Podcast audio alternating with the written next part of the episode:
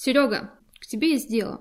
У меня есть продукт, очень крутой продукт, прям отвал башки, прям вот стартап стартапов.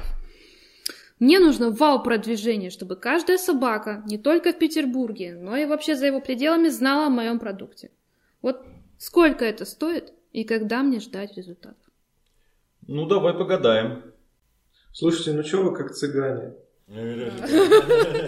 Ну, мы в эфире. Здравствуйте, мои хорошие. С вами Дарья Есенина, Дмитрий Дзюмин. Привет. И Сергей Федюнин. Привет, привет. Сегодня мы с вами поговорим об инфо-цыганстве и инфобизнесе.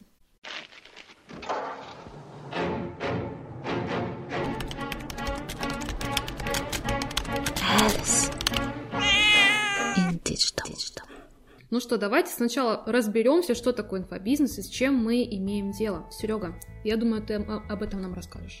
Да, смотрите, что действительно, если это понятие копать, да, инфобизнес. То есть из самого этого термина э, выходит то, что это продажа информации, заработок на продаже информации. Угу. Но мы различаем так называемый белый инфобизнес и инфоцыганство, угу. или черду. В чем разница? Смотри, белый, да, как раз белый инфобизнес. В принципе, этим инфобизнесом занимаются многие, и в том числе университеты. Uh-huh. Когда мы покупаем платное обучение в ВУЗе, это инфобизнес. Мы, собственно, нас учат, мы получаем информацию, мы за это платим. Вот. Черный инфобизнес – это когда э, продают э, информацию, которая, а, находится в открытых источниках, такое тоже часто встречается, но uh-huh. ее продают за деньги. Второй вариант – продают ложную информацию. Потому что изначально в развитии инфобизнеса, вот так как, как мы его понимаем в России, была заложена откровенная ложь. А ложь заключалась в следующем, что можно прочитать пять книг и стать экспертом. Ну да. И зарабатывать на продаже этих знаний, как бы как эксперт. То есть об этом мы еще, конечно, поговорим, но вот это было заложено, это нужно понимать. Так что к этому как раз, к черному инфобизнесу относятся вот подобные вещи. Да, логично. Смотрите, но иногда очень сложно отличить честного предпринимателя от э, инфо-цыгана. Давайте попробуем э, понять, вычленить вот эти признаки. Да, давайте поговорим. Давайте сначала о том, что, кто такой нормальный инфобизнесмен, да, или человек, который продает действительно хорошую информацию или хорошо людей обучает. Это тот человек, во-первых, у которого есть собственный практический опыт, подтвержденный результатами. И, соответственно, его ученики также э, на практике получают определенные результаты. Mm-hmm. Вот. Это признак хорошего э, инфобизнесмена. А что касается признака плохого инфобизнесмена, тут можно выделить несколько критериев, которые я лично выделяю. Ну, во-первых, э, по, моей лично, по моим личным наблюдениям, у таких людей более раскачанные аккаунты, в том плане, что более вылизанные, не раскачанные, я неправильно выразился, вылизанные аккаунты. Например, тот же самый Инстаграм. У них все классно, они живут роскошной жизнью, они путешествуют. И что самое интересное, вы практически не встретите в этих аккаунтах каких-то постов, связанных с негативным аспектом их жизни, ну то есть негативными событиями в жизни. Либо это все выводится, вот мне было вот сейчас плохо, вот это не получилось, но я очень крутой, я сделал так, что это было теперь все хорошо, я всегда вывожу, потому что я суперский. Вот. Плюс у них... Вы встретите, практически, можете не встретить отзывов у учеников, а если эти отзывы есть, то э, эти отзывы часто имеют вот такой, ну, кстати, да. характерный окрас, то есть э, был на тренинге, все понравилось, бесконечные эмоции, то есть эмоциональные отзывы, но практических результатов можно не встретить. Конечно, эти критерии, которые я назвал, они не, встреч... не, не являются стопроцентно показателями, что перед вами черный инфобизнесмен, назовем его так. Потому что, во-первых, и хорошие отзывы можно написать э, от руки, это раз, а, авто... то есть ну, специально заказать, накрутить. чтобы накрутить, да, накрутить. Да. да. И второй момент, что если человек ведет хорошо свои соцсети, это опять же не означает, что он плохой инфобизнесмен. Вот. Тут, конечно, нужно э, копать гл- более глубоко. Можно написать тем, кто оставлял отзывы, можно посмотреть, загуглить, по крайней мере, просто тупо Самый загуглить. Самый верный способ, да. один из. Вот, загуглить отзывы, результаты там, и так далее, и так далее. Посмотреть, сколько ссылок на этого человека, кто о нем еще упоминает, где он упоминается, для кого он пишет статьи. То есть, если это, например, продвинутый эксперт, то он наверняка, у него есть публикации на сторонних площадках, наверняка есть у него эфиры совместные с кем-то, да, и так далее, и так далее. Плюс еще один момент. Вы можете посмотреть его, то есть связаться с его коллегами из отрасли, о которых, ну, о которых вы найдете хорошую информацию, и их спросить: слушай, скажи мне, пожалуйста, вот, например, там, Федюнин, он нормальный или нет? Ну, допустим, кто-нибудь с Румянцевым может связаться спокойно и спросить. Или у любого, там, с Димой может связаться, с Дзюминым, и спросить: слушай, этот чел вообще, он тут обучение предлагает, он вообще норм парень или нет? Вот. Это как вариант.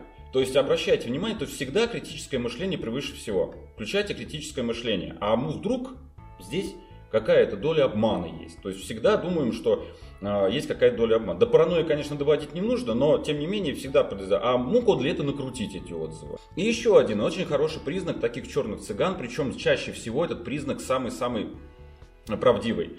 Когда обещают золотые горы. Да. Пройдете обучение, будете зарабатывать со сто тысяч рублей в день. Создадите свою онлайн-школу и будете зарабатывать по миллиону в месяц, сидя за пальмами, работая по два часа. Ну, это самое популярное. Да, да, вот это вот самое популярное, на что сразу же нужно обратить внимание. Потому что гарантии никто дать не может.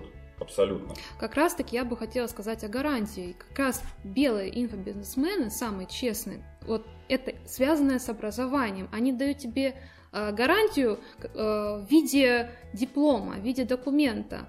Они подкреплены сами той гарантией, что у них есть лицензия на предоставление подобного рода услуг, образовательных услуг. Да. У других, у наших, значит, злых бизнесменов, инфобизнесменов, у них таких гарантий никаких нет. Либо они тебе дают просто бумажку, как в школе, и у них нет никакой сертификации, либо у них нет вообще ничего. То есть здесь мы говорим о гарантиях, прежде всего, которые нужно всегда искать, любые документы. Если это профильный человек, человек, который занимается медициной, он должен быть врачом, у него должны быть дипломы, у него должно быть подтверждение его практики, его медицинской практики. Так что тут гарантия очень много значит. Да, согласен. Если рассматривать действительно гарантию в качестве диплома, то есть если даже взять классическое вузовское образование, чтобы получить диплом, человек, который учится, должен пройти да. экзамены. Соответственно, если он экзамен проходит, значит, ну, большинство, понятно, что некоторые могут и Конечно. проскакивать. Да, такое бывает. Но большинство, если они проходят все экзамены и защищают диплом, значит, они этими навыками овладеют. Ну, смотрите, вуз – это фундаментальное образование, то есть нужно поступить туда, учиться, но есть же множество прикладных специальностей, по которым существуют, опять же, десятки и сотни курсов, которые можно просто окончить и идти зарабатывать деньги. Например, курсы парикмахерского мастерства, то есть не нужно много учиться, или курсы наращивания ресниц. Или ногтей. Да, да, или ногтей. Поэтому мы решили обратиться к Юлии Галич-Кирилловой, руководителю школы стиля и макияжа «Эстетиста», которая уже больше двадцати лет работает на петербургском рынке. Привет, друзья! Здравствуйте! Меня зовут Юлия Галич-Кириллова, и я уже более двадцати лет владею своей собственной школой макияжа. И все это, конечно, очень красиво звучит, и очень замечательно, и интересно. И так оно, собственно говоря, и должно быть, и так оно и было до какого-то момента. А, но что-то, что-то пошло не так, как говорится. Вообще, конечно, мир очень сильно изменился в связи с появлением digital. Ох уж этот digital маркетинг, который все поставил с ног на голову. Все же развивалось, в общем, как бы достаточно, ну, предсказуемо и закономерно, когда ты начинаешь свой бизнес даже в достаточно молодом возрасте, а мне на тот момент было двадцать два, то в общем и целом ты понимаешь, что нужно делать, потому что ты проживаешь чей-то опыт, у тебя есть перед глазами удачные примеры, у тебя есть более или менее понимание, в какую сторону нужно идти, куда вкладывать деньги, когда они есть, и как их зарабатывать, когда их нет. Но, в общем, есть какое-то, есть какое-то понимание хотя бы приблизительно стратегии. А сейчас нет такого понимания. Но вот честно вам скажу, вот казалось бы, Информационные технологии дают огромное количество возможностей, дают огромное количество каких-то вариантов. Все вокруг тебе в оба уха дуют о том, что что это такое время, когда столько, столько, столько всего появилось, это все можно продвигать, это все можно учить онлайн, это все можно продавать через интернет. Как? Вот я не понимаю, как? Вот как мою профессию можно а, научить ей через интернет? Ну, я не знаю, когда-нибудь, может быть, там научатся руку из экрана компьютера высовывать, брать за руку ученика и говорить: вот сюда вот штрихуй, моя деточка, да? А сейчас-то как бы это все просто говорящие головы, которые там с большей или меньшей успешностью машут кисточками. Это все выглядит абсолютно одинаково, и нету никакого вообще понимания о профессии. Так, что-то какие-то картинки мелькают. Но вот профессия умирает. У меня же прикладное искусство, у меня прикладная совершенно вещь. Мы учим делать макияж, да, допустим, или там грим для кино, или театр, или для какого-то шоу. И э, это вещь, которая носится на лице, она осязаемая, она материальная, она реальная. И нужно научить ее делать. А То есть это такая, ну, как бы, да, прикладная штука, которая имеет какую-то конкретную цель. Цель очень практическая, очень, ну, такая жизненная. Да? Ну, у, у макияжа совершенно есть практические жизненные цели. Вот не просто там бла-бла-бла поговорить, да, красьте губы зеленой помадой, а есть конкретная практическая социальная цель. Там, не знаю, выйти замуж, устроиться на работу. Когда это все перекочевало в интернет, когда появились первые уроки макияжа в интернете, все эти блогеры, прости господи, горите вы в аду все, потому что, ну, люди вообще не понимают, что они несут. Ну вот, вот вообще они как бы считают, что на свете есть одно их лицо, и э, вот на этом лице мы будем учиться, да, чему-то. Это не обучение, это не учеба. Вот меня это, э, как человека с двадцатилетним преподавательским стажем, меня это просто так оскорбляет прям до глубины души. Я учусь на Ютьюбе. Просто вообще забудь все, что ты там увидела. Не знаю, пойди сотри себе это из памяти, как в вечном сиянии чистого разума. Сделай с этим что-нибудь, только не говори никому, что ты этому училась. Так вот, когда появились первые вот эти вот уроки на Ютьюбе, мне казалось, что это, ну, такая, знаете, вот такая, ну, игрулька, да, ну, такая вот фигулька, ну, по- по- поиграются деточки и отпустит. А, блин, оно не отпускает, оно не отпускает, оно приобретает вселенские масштабы. И я, конечно, все это дело прозевала, прошляпила, потому что, мне кажется, вот инопланетяне завтра прилетят, в окно постучаться, я буду думать: не, ну, ребята, ну, ну, нет, этого не может быть, все, пролетаем мимо, ваша остановка дальше. А вот она оказалась, остановка-то здесь. И вот сейчас э, везде там э, каждая прыщавая э, обезьянка учит чему-то, да, и это, конечно, просто чудовищно. А в итоге это все это приводит к чему? В итоге все это приводит к тому, что нет э, понимания профессии, нет понимания, зачем ты это делаешь, нет понимания, э, как ты это делаешь. Ты просто тупо повторяешь за обезьянкой ее какие-то вот обезьяньи примочки. Ты э, не понимаешь, э, а куда дальше это может двигаться. То есть это очень сильно, конечно, башку ограничивает, мозг очень сильно ограничивает, потому что нету понимания, нет системности. То есть ты не получаешь базовые знания и навыки, ты просто нарабатываешь какую-то чужую технику, которую тебе вот эта вот, значит, самая свиристелка показывает, да, с экрана. И все, как бы твои-то мозги не развиваются абсолютно никак. И я сталкивалась вот с этими девочками, которые учились быть визажистом. Я все ролики на Ютубе посмотрела. Все, я теперь визажист. И я с ними сталкиваюсь, я понимаю, что я... что это все как бы испорченный материал, все, ее только теперь вообще в топку, а с ней невозможно работать, ее невозможно переучить, а самое ужасное, что ее невозможно заставить думать, потому что у нее уже в голове мусор, просто вообще эту помойку там всю жизнь грести, не разгрести лопатой. И, соответственно, это для бизнеса, для серьезного бизнеса, для бьюти-сферы, для э, сферы услуг, для шоу-бизнеса. Это потерянный, абсолютно потерянный человек, потерянные руки, потерянная башка. Что делать-то, ребята? Прям не знаю, потому что я понимаю, что ну, фарш невозможно прокрутить назад. Все, как бы, как оно вот, развивается, оно и будет дальше развиваться. И м- тоже как бы надо выходить, наверное, э, на это поле с открытым забралом э, и осваивать эту площадку.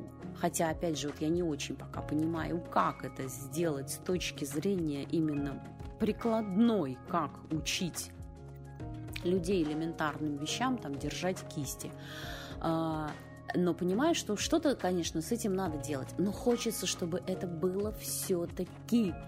ну, хоть как-то похоже на образование, ну, хоть как-то похоже на освоение профессии, ну, хоть как-то, чтобы это все-таки укладывалось у людей в голове а осмысленно и заставляло их не, не тупо повторять, а думать, думать, развиваться, стараться, ну, читать элементарно надо. Ну, люди ничего не знают, ничего, ничего. Я тут э, модель однажды, вот когда однажды, позавчера спросила. М- ой, она такая красивенькая, я говорю, как ты похожа на Катрин Денёв. А кто это? Твою ж дивизию. Ну, все, все, уже, так сказать. Она еще жива, ку-ку, детка. Катрин Денёв, великая французская актриса, ничего не знают. Не знают, да, потому что им э, говорят какие-то, да, вот эти вот, такие же ровно, как они, э, безмозглые курицы. Им говорят, что вот это не тренд, вот это тренд, вот надо быть в тренде, вот надо быть это, то, сё. Они говорят самых главных, самых главных и самых основополагающих вещей. Что, ну, как бы, что нужно быть все-таки профессионалом. Либо не лезть во все, ну не лезьте тогда вообще в это. Если вы не хотите напрягаться, если для вас слово «тренд» и какая-нибудь раскрашенная мордашка, все это вообще, это предел мечтаний, все, угу, это улет, мы всему научились. А вы говорите «инфобизнес». У меня не инфобизнес. У меня прикладной бизнес. Это то, что нужно пропускать как-то вот через руки, через голову. Не просто информация, я же не просто начитываю. Там, проведите карандашиком влево. Ну, это ж фигня, правильно? Ой, ну, в общем, такая вот история. Сумбурно, наверное, немного получилось, потому что больно. Потому что это боль. Ну, поделилась. Поделилась болью. Все. Спасибо всем, амиго. Пока-пока. Так, ребята, ну смотрите, мы рассмотрели этот вопрос с экспертом. Мы рассмотрели этот вопрос с высокой такой точки зрения. Давайте на примере посмотрим, как оно бывает. Серега, мне кажется, что у тебя есть такая история. Да, давайте на примере действительно курсов эс эм эм разберем, потому что, собственно, я давно преподаю, и Дима преподает, и мы многие преподаем. И в разных, не только свои есть продукты, но есть продукты, в которых мы сами участвуем. Mm-hmm. И, соответственно, здесь, во-первых, да, во-первых, смотрим на опыт. А на опыт самого эксперта, который рассказывает. Опыт достаточно хорошо проверить, вы можете просто к эксперту, например, один из критериев выбора экспертов может быть сообщество, его агентство, либо сообщество, его собственный блог, который он ведет. Если блог ведется давно, в нем достаточно много контента, так, соответственно, это эксперт. Ну, давно как давно, ну хотя бы года два-три, лучше три, лучше три. Опять же, отзывы, все те критерии, которые мы упоминали до этого, отзывы. Смотрим, чтобы они были разнообразны, смотрим, чтобы это действительно были результаты. И, кстати, здесь я хотел бы посоветовать ребятам, которые собираются заниматься обучением, да, если они хотят этого сделать, берите результаты, отзывы с учеников таким образом, чтобы они показывали э, не просто эмоциональную сторону обучения, а еще и рассказывали, каких результатов им удалось добиться. Mm-hmm. Вот, это специально такая штука оформления отзывов. Я недавно, по-моему, ну как недавно, год назад примерно Дениса Коплунова увидел такой совет, и мне он очень понравился. Кстати, это действительно работает, потому что ученик или клиент пишет отзыв для себя, а не для вас. А для вас нужно сделать самому. Вот. Но это такое небольшое отступление. В общем, если у кого-то такие отзывы с результатами есть, это очень хороший показатель. Мнение коллег, опять же. И я не буду сейчас рас- рассказывать про школы, которые существуют на рынке там, и так далее, и так далее. Здесь, конечно, это первые результаты учеников, это отзывы, количество учеников еще, которые было, послужной список э, преподавателя, потому что если преподаватель хороший, то его приглашают в другие школы, его приглашают на конференции, его приглашают много куда, потому что действительно он преподает хорошо. И людям, которые хотят купить его экспертность, его время как эксперта, обучающего даже, не как эксперта, как преподавателя. А, естественно, важно, чтобы этот эксперт-преподаватель был достаточно а, опытным. И самое что главное, здесь не, до, не только, чтобы он был экспертом, а умение преподавать – это отдельный навык. Да, абсолютно согласна. Да, человек может быть очень хорошим экспертом, но донести информацию он не может.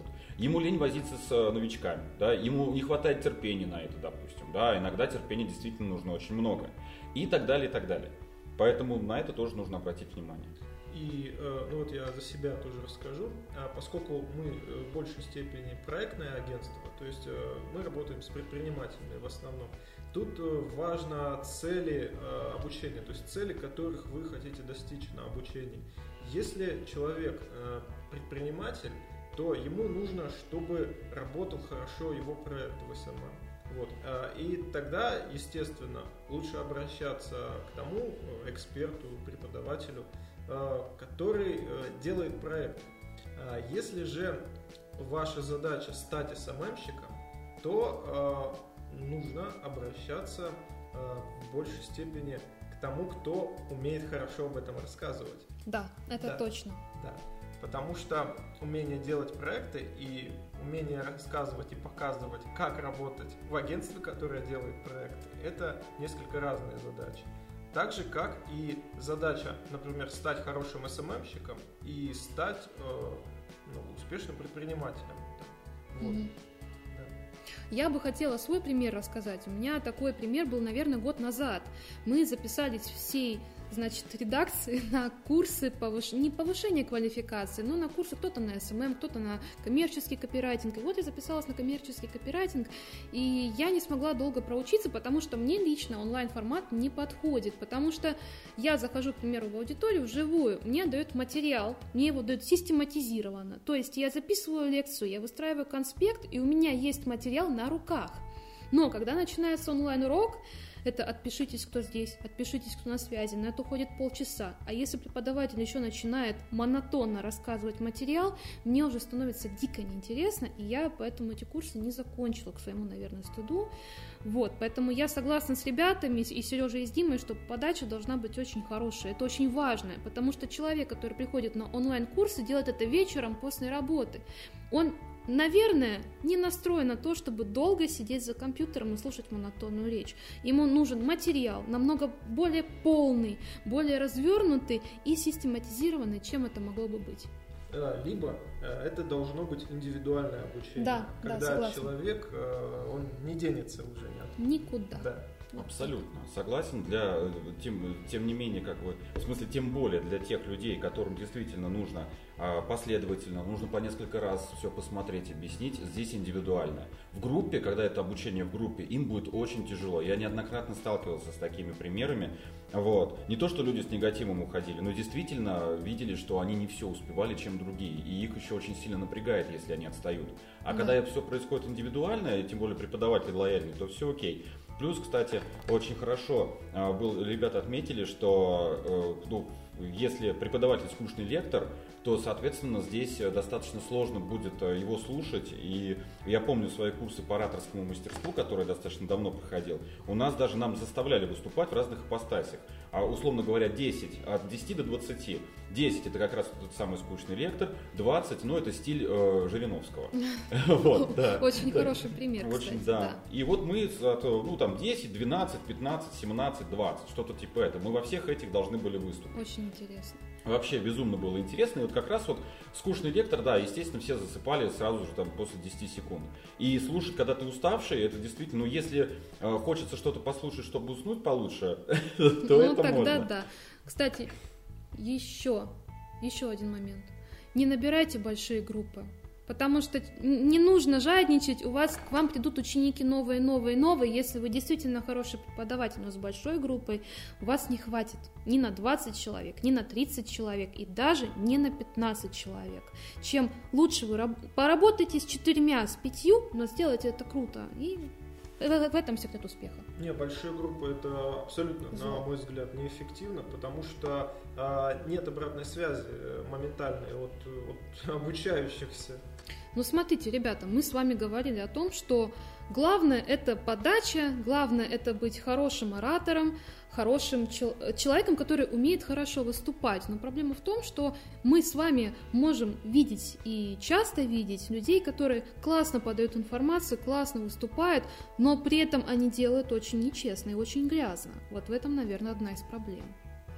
Да, и после их выступления остается ощущение пустоты, то есть никакого материала вам не дали, по сути.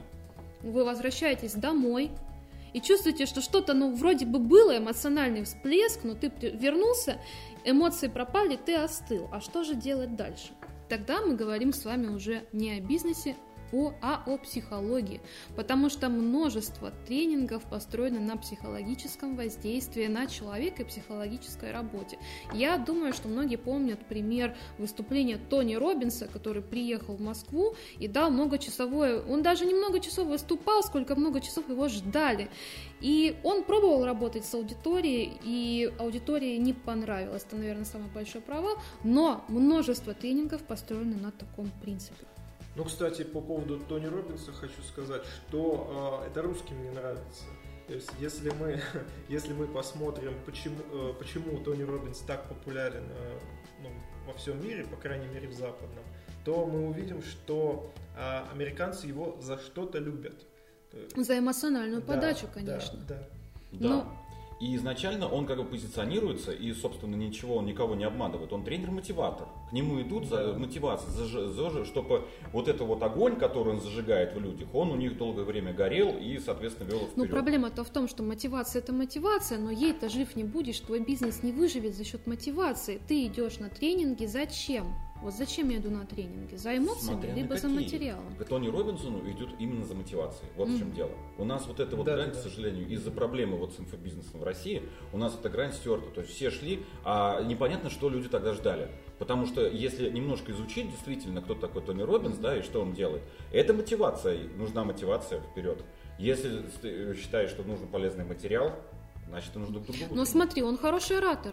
Но его Отлично. выступление не, не оправдалось. Люди ушли недовольны. Что случилось? Они не того ждали. Ожидания. Да, да. Ожидания. Реальность. Не совпали у людей, да. Угу. То есть, возможно, от Тони Роббинса наши люди ждали что-то в духе Кашпировского или Чумака. Угу. То есть, какого-то чуда ждали. Что угу. вот они придут на его выступление, и их жизнь каким-то чудесным образом поменяется. Тони Роббинс, он не обещает людям, что у них там, не знаю, они сто миллионов рублей начнут зарабатывать через два месяца. Он этого не обещает. Он обещает то, что да, их жизнь изменится в том плане, что они станут по-другому ощущать. Это, это две разные вещи. У нас инфобизнесмены многие, они как раз таки обещают, что ты будешь очень много. То есть первый признак у нас какой? Того, что тебе обещают золотые горы. Конечно. Да. Так, конечно. Хорошо. Да. Угу. Как мы это, как, как они это обычно делают? Как они это представляют? Ну, через, что там, освой востребованную профессию копирайтер, угу. работай два-три часа из дома в день, в день. Или даже в любой неделю. Точке мира. Да. Ну, примерно так. Угу. То же самое эс эм эм-щик, там, не знаю, директолог, там, кто угодно, интернет-маркетолог. Да. Что происходит потом? Люди записываются на бесплатный вебинар. Да, бесплатный курс. На бесплатном вебинаре им продают платный курс. Mm-hmm. На платном курсе э, происходит э, обучение, если это так можно назвать, каким-то поверхностным знаниям, с которыми потом эти люди идут в мир зарабатывать большие деньги от пятидесяти до ста тысяч, работая два-три часа в день. Или на второй курс, типа уже более продвинутый, более дорогой, после первого платного курса. Ну, так, кстати, это бывает. Очень часто встречается, да. да. Ну, смотрите, тут еще самый яркий пример вообще непрофильного продвижения своего продукта у нас на ладони, потому что в последнее время очень популярны блогеры, которые предлагают свои короткие гайды о, обо всем, чем можно. То есть гайд, как вырастить грудь, гайд, как э, привести свою кожу в порядок. При этом люди, которые продают вам этот гайд, они не имеют отношения никакого к тому, что предлагают. Но у них многомиллионная аудитория, или у них несколько сотен тысяч подписчиков, и уже если ты продаешь за триста-четыреста рублей свой гайд, это неплохая сумма, кстати. Да, очень неплохая, но это, я бы сказал, просто способ монетизации своего аккаунта в соцсетях. Это же черный инфобизнес получается. То есть они тебе гарантии не дают, они даже не говорят, что там будет в гайде. Они говорят: о, чувак, у тебя все будет круто, у тебя вырастет грудь третьего размера, если ты купишь этот гайд. Это единственное, а, что... А, кстати, такой вопрос. А, ну, это, они реально так пишут? Действительно, да? Я могу тебе потом показать. Гарантии даются, да? Гарантии? Там гарантия просто вот написана, что у тебя все будет круто. А-а-а. Вот у тебя будет такая грудь, что ого-го. Ну, тогда да. Получается, что это ну, обман. Это обман. обман. Но на самом деле, на самом деле, внутри этого гайда его купила одна блогер, другая, короче, девочка. Она его открыла, почитала, и весь секрет... в том, чтобы носить бюстгальтер с пушапом. То есть твоя грудь, она действительно вырастает. А что ты хочешь? У тебя же действительно выросла грудь. То есть гайд себя оправдал. И за это ты отдал тысячу рублей. Тысячу рублей за гайд. Да, сейчас тоже добавлю. Это, кстати, как заработать миллион рублей. Старинная-старинная шутка про инфобизнесменов. Вас здесь сколько сидит? Там тысяча. Вы заплатили по тысяче. Вот. Вы там, или миллион. Да, миллион. Да. Вы, вот получился миллион. И ведь не обманул же. С одной не стороны, обманул. не обманул. обманул. Он рассказал, как заработать. Вот действительно рабочая схема. Так что здесь, видите, все не так просто. Ну, это классический способ заработать денег на аккаунте. Но это, это очень-очень новый способ, кстати. Да, да. Но получается, что метод-то старый, просто канал связи, канал коммуникации изменился. Mm-hmm. То есть это стало соцсеть. Но мы опять имеем дело с психологией. С психологией, которая связана с публичностью. Да, Потому да. что мы, опять же, мы же говорим, инфобизнес — это же не о бизнесе. Инфобизнес — это о психологии. Потому что если бы мы имели дело со здоровым инфобизнесом, мы говорили бы об образовании, о чем-то, знаете, более приземленном. А инфобизнес — это нечто яркое. Потому что когда мы говорим инфобизнес, мы вспоминаем какие-то нелепые истории про тренинги, каких-либо инфобизнесменов, которые тебе что-то обещают. Мы вспоминаем эмоции. На этом завязан инфобизнес, на психологии и на качке. Ну, смотрите, мы с вами обсудили все-таки какие-то психологические процессы этой стороны. Давайте вернемся к продвижению инфопродукта. Как у нас с этим обстоят дела? Серега, что ты скажешь? Но если брать мой опыт продвижения мероприятий, да, среди которых были образовательные мероприятия, то могу сказать следующее. То есть, ну, берем полностью воронку, да, соответственно, если мы берем, нужно, там, как, как и для любого продукта, нужно определиться с воронкой. Чаще всего, если мы говорим о каком-то, например, конференции полезной, да, то продвигаются через использование лендинга, там соцсети участвуют, и трафик туда поступает и с помощью таргетированной рекламы, и с помощью директа, в частности, ну, директа, Яндекс.Директ, Google AdWords, в частности, там контекстно-медийная сеть Гугла и рекламная сеть Яндекса используются. Вот. Это если говорить о верхе воронки. Дальше, соответственно, люди приходят на лендинг, дальше их подогревают еще дополнительно контентом в соцсетях, рассылками, ретаргетингом, mm-hmm. и дальше, собственно, их доводят до покупки. То есть это продвижение какого-то образовательного мероприятия. Сейчас, по моим последним наблюдениям, очень неплохо, если мы берем, например, семинары, курсы и тому подобные вещи, очень неплохо они продвигаются, как ни странно, через промежуточный вебинар бесплатный. Mm-hmm. Вот. Хотя его, это, этот метод хоронят, да, его хоронили, причем еще год назад, что такая схема не работает. Но она не работает в пресловутых автоворонках, которые очень любят сейчас, любили и до сих пор я о них слышу. Что такое воронка? Автоворонка. Да, что это? это? Я же, я же журналист, объясните мне. Я сейчас объясню, да, то есть обещается следующее. Делается лендинг, на котором говорится, что завтра будет вебинар. Ага. Автоматически все это. Человек подписывается, автоматически на следующий день ему приходит письмо, он по нему заходит, включается вебинар, угу. который в записи, угу. он его просматривает, и как бы дальше он должен идти и покупать. А там в записи платный курс. Владелец вроде как только деньги получает, а все остальное угу. за него работает. Конечно же, это, ну, если и работает, то в каком-то очень урезанном формате. формате, и в любом случае должен быть а, контроль со стороны человека. И эта штука себя действительно уже изживает, а, если не изжила, по моим личным наблюдениям. Возможно, кто-то со мной не согласится, пожалуйста, я буду ждать обратной связи от слушателей. А, что касается вот той схемы, про которую я начал сначала говорить, это а, делается бесплатный вебинар, а лучше не вебинар называть, не бесплатный вебинар, а, например, открытый урок, или еще что-то, ознакомительный урок, день открытых дверей, что-то вроде того, чтобы не привязываться к бесплатному вебинару, поскольку эта штука набила оскомину а, уже очень многим. Все думают, что сейчас, ой, да, здесь сто процентов не будет что-то впаривать. Естественно, он должен быть полезным, то он, польза должна быть. Это должна быть не абстрактная история, а там действительно реальная польза. И чтобы слушатели почувствовали реальный опыт эксперта и, соответственно, дальше готовы были купить. Плюс этого формата в том, что действительно он позволяет познакомиться с экспертом. Люди идут к, людьми, к людям. Кстати, да. Вот, поэтому они имеют возможность с ним познакомиться и, соответственно, дальше уже, если он действительно рассказал полезные вещи, они в этом убедились, дальше уже покупка для них становится делом, ну, ценность, ценность его продукта для слушателей этого вебинара, соответственно, вырастает. Mm-hmm. И они легче дальше уже могут совершить покупку, то есть прийти к нему на образовательный продукт. Что касается сложных курсов с дорогим чеком, здесь, конечно, воронка еще удлиняется. То есть это многократный прогрев, это если очень коротко говорить, mm-hmm. многократный прогрев, серия, возможно, вебинаров вот такого рода, на которых, естественно, рассказываете о курсе в том числе. Это постоянное ведение соцсетей, рассылок и тому подобных вещей, чтобы создать действительно ценность, которых вы доказываете, отрабатываете возражения, показываете, снова доказываете, снова показываете результаты, чтобы человека постепенно-постепенно убедить в том, что действительно, да, ему это может пригодиться, и это интересно.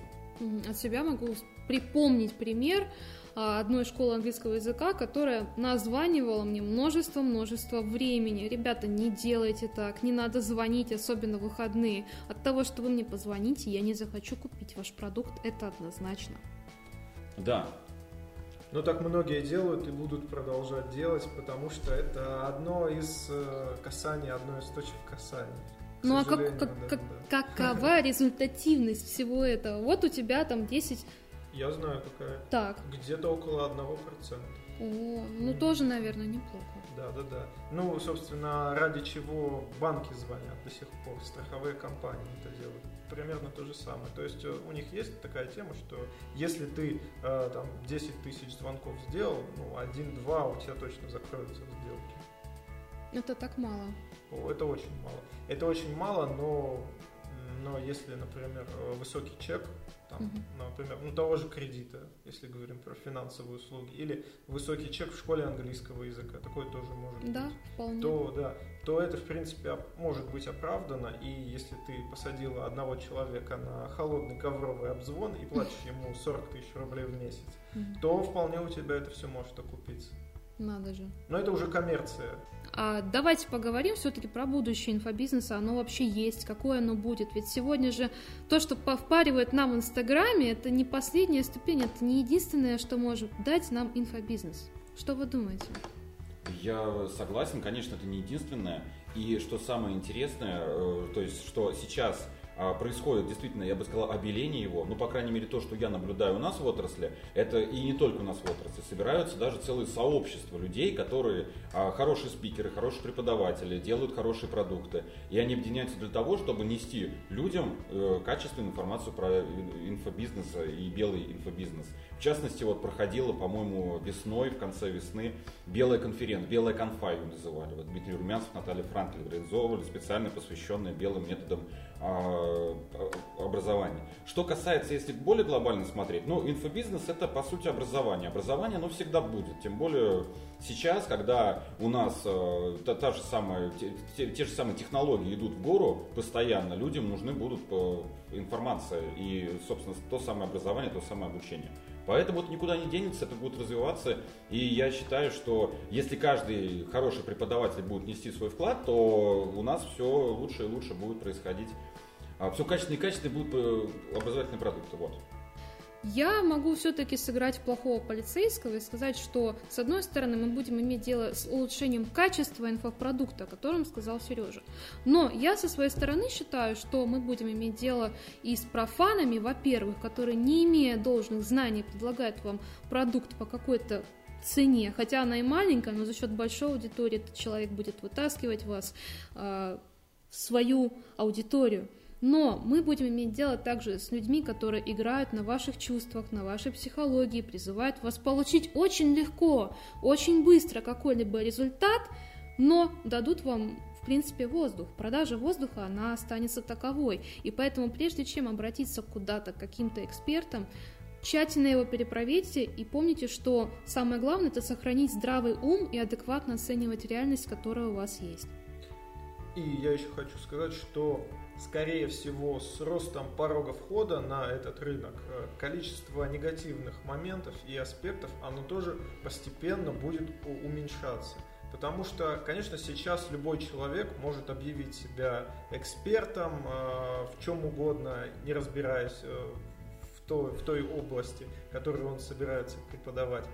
Вот. Когда возникнет какое-либо регулирование этого рынка, сейчас его практически нет, то уменьшится и количество тех, кто пытается обмануть своих зрителей, своих слушателей, да. последователей, возможно.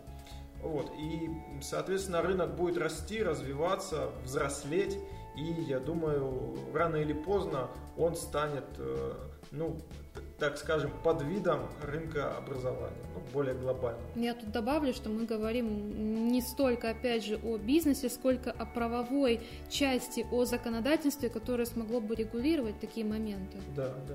Поэтому очень важно, наверное, не только обращать внимание на качество продукта, но также, насколько вас может защитить закон, если вы окажетесь, конечно, не хотелось бы пострадавшим от некачественного продукта. Верим в лучшее. Да, верь в лучшее, будь да. оптимистом и проверяй. Проверяй и сомневайся.